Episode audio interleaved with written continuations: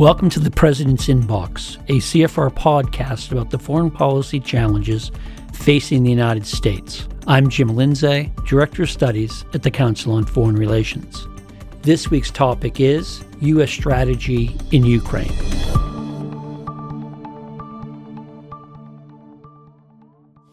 With me to discuss whether it is time for the United States and the West more broadly to rethink its strategy on the war in Ukraine is Charles Kupchan. Charlie is a senior fellow at the Council on Foreign Relations and a professor of international affairs at Georgetown University.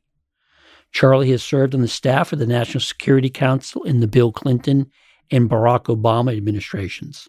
From 2014 to 2017, he was special assistant to the president and senior director for European affairs.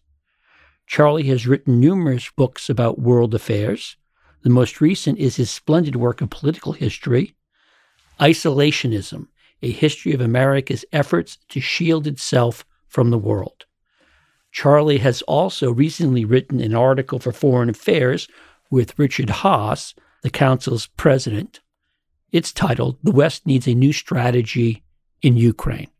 Charlie, thanks for joining me. Good to be with you, Jim. Let's jump right into it, Charlie. There's been a lot of talk in recent months that Ukraine plans to launch a large scale spring offensive. It has yet to happen. And of course, it could start between now and when this episode airs. I should also note that Russia has claimed in the last several days that Ukraine has launched drone attacks on the Kremlin. We're not sure where that is going to go. But sort of putting both of those events on hold, how do you assess the current state of the war in Ukraine? The war has gone much better than I think anybody expected, anybody being Ukrainians, Americans, West Europeans, in the sense that the Ukrainian military has outperformed even the most uh, forward leaning expectations. Ukraine has demonstrated remarkable resolve and resilience.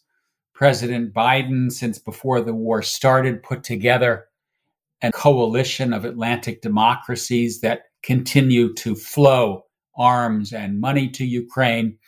And as a consequence, Ukraine has succeeded in foiling Russia's effort to topple the government in Kiev and has taken back about half of the territory that Russia initially took after invading in February of 2022.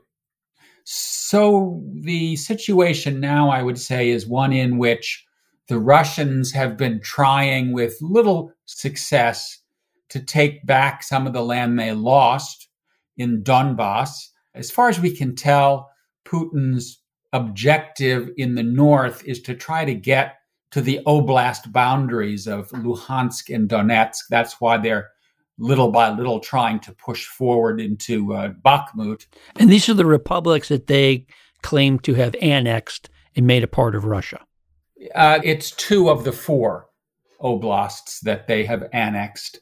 They are the ones that uh, the separatists, the Russian backed separatists, took pieces of in 2014 they loom to some extent larger in the Russian imagination as areas of Ukraine that they consider to be more Russified. The Ukrainians appear to be focusing more on the south, aiming to break what we call the land bridge that connects Donbass, those two oblasts in the north, to Crimea through two provinces called Kherson and Zaporizhia. As far as we know, Jim, we're getting close to the beginning of that offensive. The Ukrainians have been waiting for two things. One, to get as many pieces of armor, tanks, armored personnel carriers, mine clearing vehicles as they need to carry out the operation. And secondly, they're waiting for the weather to warm up and dry up because it's still pretty muddy in these two areas. And as a consequence, it's difficult for tanks and heavy vehicles to maneuver. We do see the Ukrainians taking strikes against uh, logistical targets in Crimea. Recently, there have been some attacks on train lines along the border area.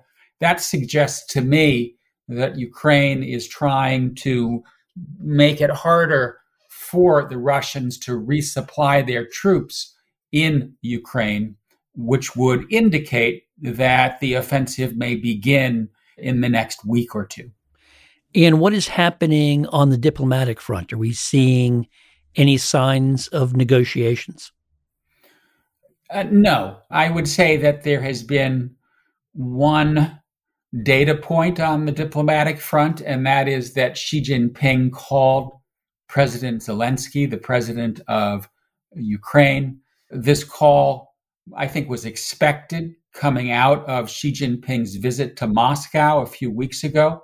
The Chinese are uh, waging what I would call a charm offensive in the sense that they seem to be combining their commercial outreach to the world through Belt and Road with a desire to exercise more diplomatic and geopolitical sway. Beijing brokered a deal between Iran and Saudi Arabia to reestablish diplomatic relations.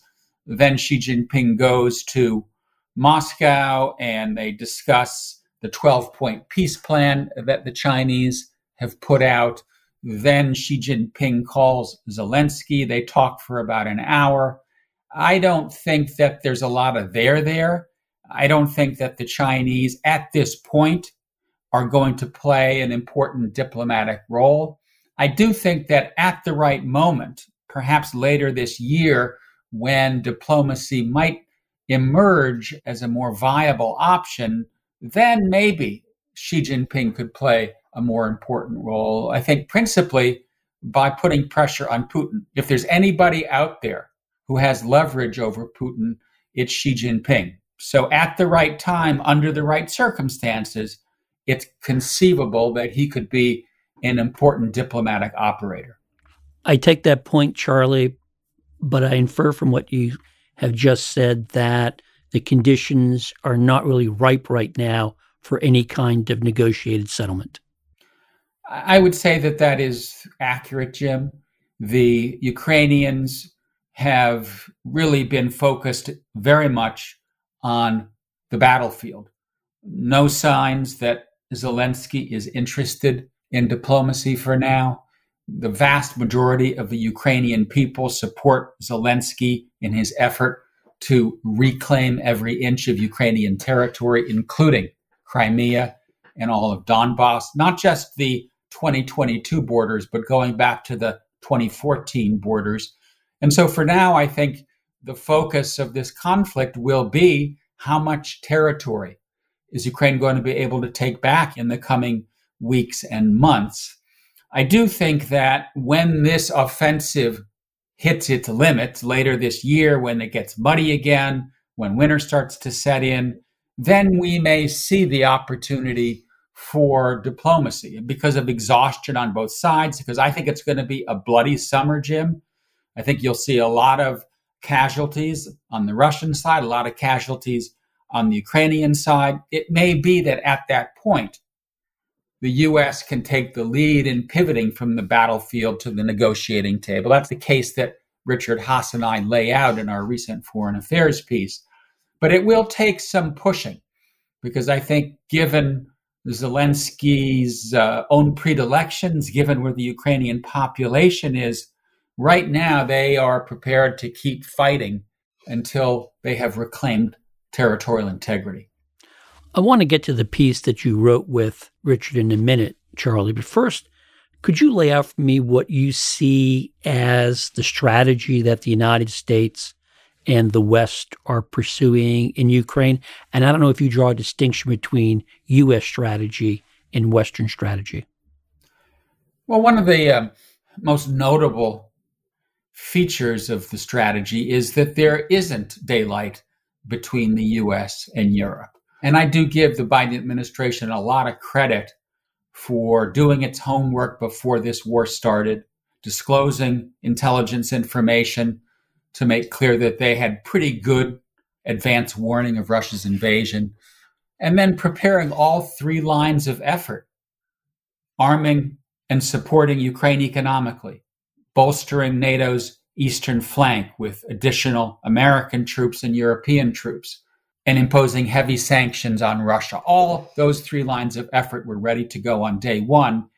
And there have been very few moments of dissent, of contrasting views across the Atlantic. In fact, I would say the US and its allies have moved in lockstep. They have decided over time to increase sanctions as well as to cross certain red lines when it comes to armaments. A few months ago, no tanks were going to Ukraine because of the fear of escalation. Now the Europeans are providing Leopards, and the United States is readying to transfer some Abrams. So there has been, I, I would say, considerable unity across the Atlantic. And I, I think the idea is to give Ukraine the best shot that we can at making progress on the battlefield. Is it possible that Ukraine could achieve victory? Sure. The Ukrainian armed forces have been quite capable, the Russians much less so. However, I think it's probably a safer bet that this is an offensive that will make some progress on the battlefield, that will succeed in breaking through Russian defenses here and there. My best guess, Jim, is that by the end of this fighting season, we will see a new stalemate, not uh, the restoration of Ukrainian territorial integrity. So, Charlie, you've remarked on the remarkable solidarity in the West in its approach to the war. Do you think that consolidation of Western support is likely to persist, or is it at risk of fraying? I have to say, I've been struck by the steadiness of democracies on both sides of the Atlantic. You know, if you and I, Jim, had had this conversation at this time last year, and you had said to me that a year hence, May of 2023, solidarity will be as strong as it is now, I would have said, I don't think that's right, Jim, because We've got inflation. We've got energy shortages. We've got refugees flowing into Europe. This is more than the traffic can bear. But bottom line is both sides of the Atlantic have stayed the course. We've only see, seen one real crack in the wall, and that was in the last few weeks when several NATO members in Central Europe began to object to the continuing inflow of Ukrainian grain because it depressed grain prices and it left a lot of farmers in Poland and its neighbors unable to sell what they had grown. It's the first time we've really seen members of this alliance supporting Ukraine crack. That having been said, I don't think that the steadiness is of unlimited duration. And here in the United States, as we head into the presidential election, we see public opinion softening. We see a significant divide in the Republican Party between hawks who want to make sure that Ukraine has everything they need to win and the America First wing of the party that says, you know what, we don't necessarily have a full dog in this fight. Let's begin to titrate, to pull back on what we provide to the Ukrainians. So things are getting more complicated. My sense is that the administration has what it needs to continue supporting Ukraine probably until the middle of summer. It may then need to go back to Congress to ask for further appropriations. That's not going to be easy. I don't think Biden will get everything that he wants. And I think on the other side of the Atlantic, especially in Western Europe, in France, in Germany, in Italy. There too, you're beginning to see some some wobbliness and some splits because in Central Europe and Poland and the Baltic countries, very firm. Uh, let's make sure that Ukraine wins this war. Different views, I think, as you go further west. So it's in part because I don't have great confidence that the support to Ukraine can continue indefinitely at current levels, that I do think we need to have a conversation eventually about pivoting from the battlefield to the negotiating table and beginning to envision a diplomatic endgame. I should just note uh, a couple of counterexamples to the issue of flagging Western or U.S. support for the war. And I take your point on what it is that public opinion polls are showing in the United States, particularly in terms of support coming from Republicans. But just at the beginning of this month, Speaker of the House Kevin McCarthy was in Israel and was asked by a Russian reporter a question that began by asserting that Kevin McCarthy didn't support aid to Ukraine. And he shot right back and said, Did he say I don't support aid to Ukraine? No, I vote for aid for Ukraine. I support aid for Ukraine. I do not support what your country has done to Ukraine. Something else I thought was interesting is that the House Republicans surprised many people by coming together on their plan for raising the debt ceiling. That plan calls for steep cuts in a range of domestic programs, but interestingly enough, did not call for cutting any support for Ukraine. So I just wanted to put that out there as some evidence on the other side of the equation. But I want to dive in, Charlie, to your call with Richard for a different U.S. approach to the war in Ukraine. Uh, I wouldn't call it a complete U turn, but you really do talk about sort of refocusing the strategy. You call for a sequenced two pronged strategy. Walk me through it. Before I jump into that, let me just acknowledge the degree to which we don't know. Those are important data points that you just put out there, Jim. And I know you and our mutual friend, Ivo Daalder, have a different take on this issue. And I think it's a very credible take. You know, let's see how this plays out. And perhaps I'm a bit chastened coming out of the the era of Donald Trump, where the kind of America first narrative got a lot of traction in this country. So I guess my only further comment on this is let's stay tuned. Let's keep an eye on where this debate goes in American politics. On the two pronged strategy, I think the logic of it is the following Ukraine is determined to go ahead with this spring offensive. There's a good chance that it is able to take back a considerable amount of further territory from Russian occupation. Let's make that offensive as successful as possible. And Richard and I actually call for further armaments, certain kinds of weapons, longer range missiles, for example, that the administration so far has not been providing. And we call for the beginning of the training of F 16 pilots so that down the road, if necessary, we can begin to transfer advanced aircraft. So that's prong number one. Prong number two is to begin to think through and ultimately discuss with our allies and with the Ukrainians what happens if later this year, as this offensive winds down, we see a stalemate, a new military stalemate. And I think Richard and I both felt that more of same doesn't make sense, in part because there are knock on effects of this war globally that have to be part of our conversation high inflation, energy shortages, the inflow of refugees, the degree to which other American interests are at stake. We are spending down our own weapon stockpiles at a time when we may have other contingencies that we need to address, whether in the Pacific region or in the Middle East. So, uh, the logic of our position is let's give everything that we can to Ukraine now to help it succeed, and then begin to try to set the table for a diplomatic endgame once this fighting season begins to wind down.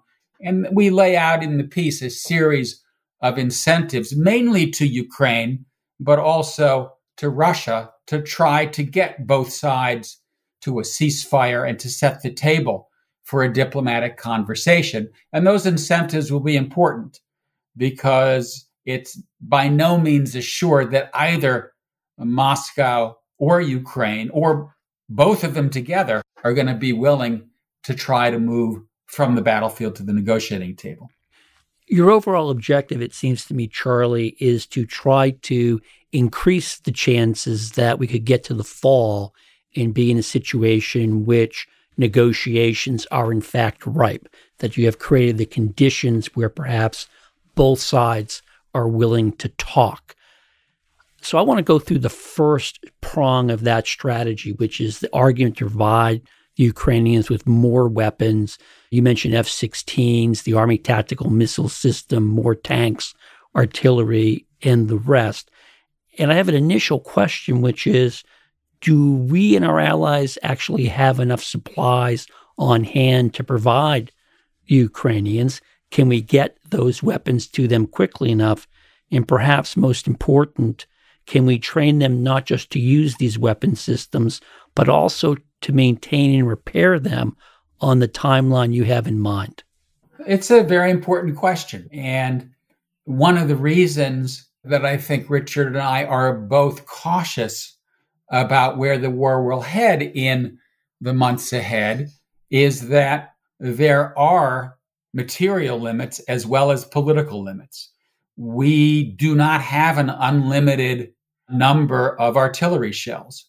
We don't have an unlimited number of HIMARS. These are the rockets that go into the tubes that have been very successful at hitting Russian targets behind the front lines. To train F 16 pilots, the Pentagon not long ago said takes 18 months, right? That gets us well into 2024, which is one of the reasons that we may want to start training now just in case. So there are real limits on the numbers that we can provide. And we do not, as I mentioned a few minutes ago, want to so spend down our own stocks that we end up in a situation of strategic exposure. There, one other consideration, we haven't really talked much about this yet, Jim, is the risk of escalation. That was going to be my next question. Okay. And there has been, uh, in my mind, a warranted monitoring of the potential for certain kinds of weapon systems to trigger an escalation in the war. President Biden said early on no U.S. boots on the ground, no to a no fly zone. So far, no to longer range weapon systems that the Ukrainians could use to hit Russian territory. And as far as we know, there is a tacit agreement between the US and the Ukrainians that they will not use weapons provided to them by the US or its allies to hit Russia proper, even though there have been some strikes inside Russia. As far as we know, they are carried out by drones and other kinds of systems that are Ukrainian and they're not provided by the West. In the article that I wrote with Richard, we try to argue that, you know, we can't be self deterred, that we should not be in a situation in which Putin saber rattles with nuclear weapons and we say, oh, we, we can't afford to press the case. And, and that's, I think, because it's very unlikely that Putin will escalate simply because he's having a hard enough time fighting Ukraine alone I don't think he wants to fight Ukraine plus 31 NATO members. And it is 31 because Finland has just joined and Finland has a 800 mile border with Russia. And it may go to 32 before the end of the year. I'm guessing that it will. We've got the elections in Turkey coming up soon. And after those elections are done, Turkey may back down on its blockage of Swedish membership.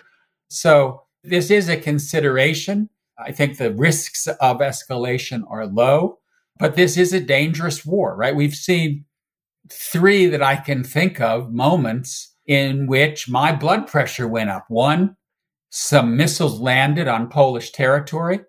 The initial suggestion was these were Russian missiles. We found out that they were errant Ukrainian missiles, but that's a dangerous moment. Two, Russian fighter jets forced down a U.S. drone. Three, we've recently seen a couple drones, so far unidentified, even though the Kremlin says they were sent by Ukraine with US backing, hit the Kremlin. You know, these are dangerous moments. This is a war that does have the potential to escalate. We need to keep a close eye on that because uh, were NATO and Russia to become direct combatants, who knows where that war could go. Charlie, do you worry that China may decide to arm Russia, whether overtly or covertly? I do worry about that, Jim. The logic of the position, and I think uh, I think Richard and I sort of put this in the piece, is that Xi Jinping has bet on Putin. Xi Jinping has a close relationship with Putin. So far, as far as we know, the Chinese are not arming the Russians. But I'm not sure that Xi Jinping would tolerate Putin's defeat. And as a consequence, were the Ukrainians to come streaming into Zaporizhia and Kherson, break through successive lines of Russia's defensive position, pose a military threat to Crimea, I'd say the chances are better than even that the Chinese would begin to send arms to Russia because I don't think they want Russia to lose this war. I would imagine in that case, Charlie, you would then have the issue of how long it would take the Chinese to get those weapons to the Russians or the Russians to get them to the front. I'm not an expert on the interoperability of Chinese weapons versus Russian weapons, but you also have the challenges of training troops to use those weapons, to repair them, maintain them, and the rest. So it can get quite complicated uh, on that score. But let's talk about sort of the diplomatic piece. I think most people share your assessment that by the time we come to the fall, we're likely to see a stalemate. The question only is one of whether or how favorable those boundaries will be to Ukraine. I don't see many people saying that by the fall, Ukraine will have taken back not just the eastern portion of the country, but also Crimea. So this gets us to the question of will we in fact be in a situation that is more ripe for negotiations? And I ask that question, Charlie, against the backdrop of that age old adage I am losing. How can I negotiate? I am winning. Why should I negotiate? How do you get those two parties to want to talk about a negotiated settlement when each might hold out the hope that continued fighting will get them more or save them from losing less? Well, I think that if you look back at history, wars tend to move toward negotiations when there's a stalemate on the battlefield, when both sides feel they've knocked themselves out, they're exhausted, and they begin to question whether they're going to make much more progress on the battlefield. That's the Iran Iraq War. That's the Iran Iraq War. It's the situation in Bosnia, right? That, you know, what was it that convinced the Bosnian Serbs with the support of Yugoslavia to go to Dayton? Well, it was the fact that the Bosniaks and the Croats were starting to push back. And as a consequence, they said, you know what? Maybe our best option is not on the battlefield. Same with the war in Kosovo, same with the situation in other cases. So the logic here is that the Ukrainians make a go of it. As I said, it's going to be painful, it's going to be costly, and they may decide by the end of the year that they've exhausted options on the battlefield, at least for now. And I do think Zelensky has a tough choice to make in the sense that, you know, do you want, let's pick a 88% as a round number, 88% of Ukraine under Ukrainian control, no longer at war, rebuilding, being integrated into the West, maybe EU membership, some kind of security guarantees. I'm not betting on NATO membership. But do you want to kind of get 88% of the country back on its feet, or do you want to keep fighting? That's a question that I think Ukrainians may need to confront later in the year. And I do think that you can put out some sweeteners, including significant reconstruction assistance, security assurances of one sort or another, probably from a coalition of the willing, a fast track to membership in the European Union, and continued support from the United States and its partners in Europe to make sure that Ukraine has what it needs to defend itself over the long run. For the Russian side, I think, you know, they will be looking at further significant losses. We're hearing that deaths and wounded are above 200,000. What if the Russians lose another 50,000 this summer? Eventually, it may be in Putin's interest to look for a ceasefire and to declare victory, claiming that he has integrated 12% of Ukraine into Mother Russia for now. And then you begin the process of trying to preserve the peace, begin a conversation about an ultimate disposition of territory. And it may seem a little bit unrealistic for now, but Richard and I said, listen, let's hold out hope of restoring Ukrainian sovereignty at the negotiating table. It's worth keeping in mind that the United States never recognized any of the three Baltic countries as part of the Soviet Union. And today, Estonia, Lithuania, Latvia are independent democracies and members of NATO. So who knows where things go? It may require Putin's fall from power to look to negotiations to restore Ukrainian sovereignty, but you know, who knows? Charlie, two words sort of jumped out at me in your response just now. Those words were for now. And that touches upon, I think, a legitimate concern Ukrainians have, which is that if they go to a negotiated settlement, that what will happen is that it will give Putin a chance to rest, to recover, and then retaliate. How do you address that legitimate security concern on the part of the Ukrainians, especially given the ancillary fear that after the first peace deal, many countries in the West, particularly in Western Europe, you mentioned French, you mentioned the Spanish and the Italians, will have very little interest in coming back and providing similar levels of support to Ukraine if fighting resumes? Well, I think that the debate is unnecessarily and unhelpfully black and white in some cases. And what I mean by that, Jim, is that some of the, the strongest supporters of Ukraine say, well, the Russians must be defeated. They must be driven from Ukraine because otherwise they'll do this again. And my response to that is the Russians may well try to do this again, no matter how this war ends. History provides lots of examples on that score, Charlie. Yeah, I mean, the Russians have this in their DNA, right? Right. This is Putin's game plan. He likes to invade other people's territory and try to grab it. And so, you know, if we push them out of Donbass and out of Crimea, he can still rest and recuperate and try again. If he has a piece of Donbass and Crimea, does that mean that he's necessarily going to be satisfied? No. So I think no matter how this war ends, we need to have a long term strategy to ensure that Ukraine has the capability to defend itself.